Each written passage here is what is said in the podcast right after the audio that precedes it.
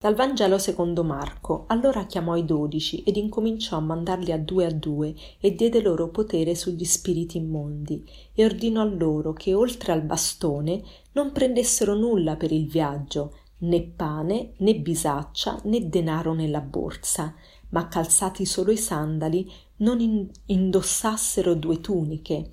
E diceva loro: Entrate in una casa, rimanetevi fino a che ve ne andiate da quel luogo se in qualche luogo non vi, non vi riceveranno e non vi ascolteranno, andandovene scuotete la polvere di sotto ai vostri piedi, a testimonianza per loro.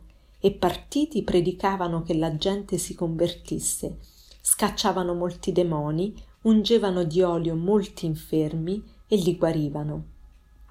Questo brano, secondo Marco, eh, è ricco di tantissimi spunti. Il primo spunto eh, penso que- che sia eh, già eh, nelle prime parole. Allora chiamò i dodici e incominciò a mandarli a due a due.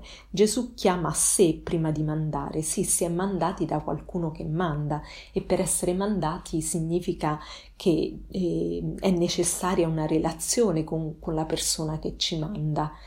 Quindi eh, oggi possiamo già chiedere al Signore di approfondire la nostra relazione con Lui, di conoscerlo di più eh, no- nei nostri momenti di preghiera. Chiediamo, Signore, voglio conoscerti meglio, voglio amarti di più e voglio eh, avere la, la, possibilità di avere una comunione più ferma, più profonda con te perché tu possa mandarmi nel mondo.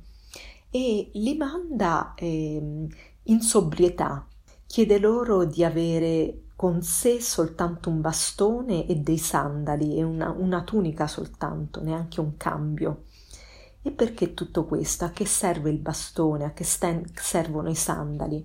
Questo significa che il sentiero, il cammino non sarà così piano, ci saranno eh, eh, degli ostacoli, è necessario avere i sandali per non rovinarsi i piedi e non sarà così facile camminare, ci saranno delle pietre.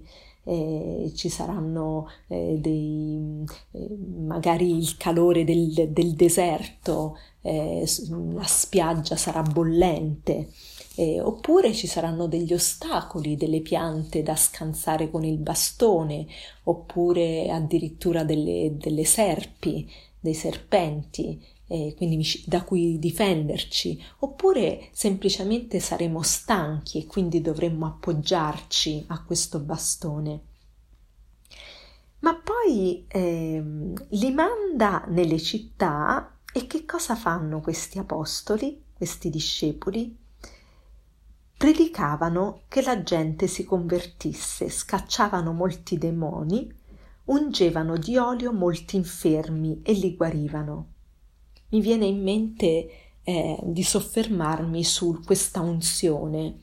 L'unzione è, mm, è innanzitutto eh, Gesù è il Cristo e Cristo in greco traduce il Messia, Messia è la parola ebraica, che vuol dire proprio l'unto, quindi noi cristiani, cioè appartenenti a Cristo, di Cristo, anche noi siamo unti. E che significato ha questa unzione? Eh, l'unzione eh, eh, già nel mondo greco e nel mondo latino era presente ed era presente addirittura eh, quando si facevano le gare, gli atleti venivano unti, venivano unti per, perché l'olio faceva sì che l'atleta potesse sfuggire dalla presa del nemico. E allora su questo punto vorrei soffermarmi. Eh, con l'unzione noi siamo gli unti, la grazia di Dio è quest'olio che ci unge, che ci guarisce e che fa sì che noi non siamo più preda del nemico. Chi è questo nemico?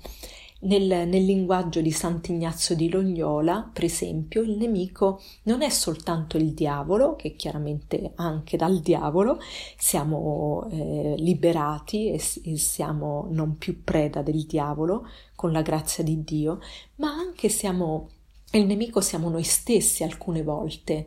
E, e le nostre inclinazioni istintive eh, dove non facciamo, eh, non lasciamo spazio alla ragione illuminata la, de, dalla fede per, perché eh, possiamo fare le nostre scelte, quindi so, le nostre scelte non sono guidate dal, dalla ragione illuminata dalla fede, ma soltanto da quello che sento, da quello che provo, e, ehm, dal comfort, eccetera. E quindi alcune volte siamo nemici di noi stessi e l'altro nemico è la mentalità corrente nel mondo, eh, che spesso è in opposizione alla mentalità di Cristo.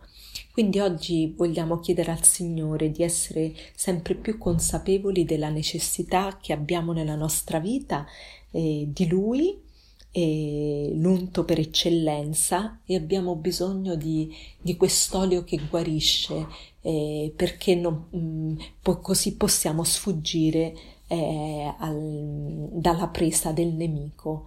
Eh, Signore, grazie eh, di tutto quello che fai nella nostra vita, aiutaci a conoscerti di più, ad essere sempre più in comunione con te e aiutaci a districarci nelle difficoltà della vita e mm, fa sì che non siamo preda del, del nemico e di noi stessi e del mondo che ci circonda.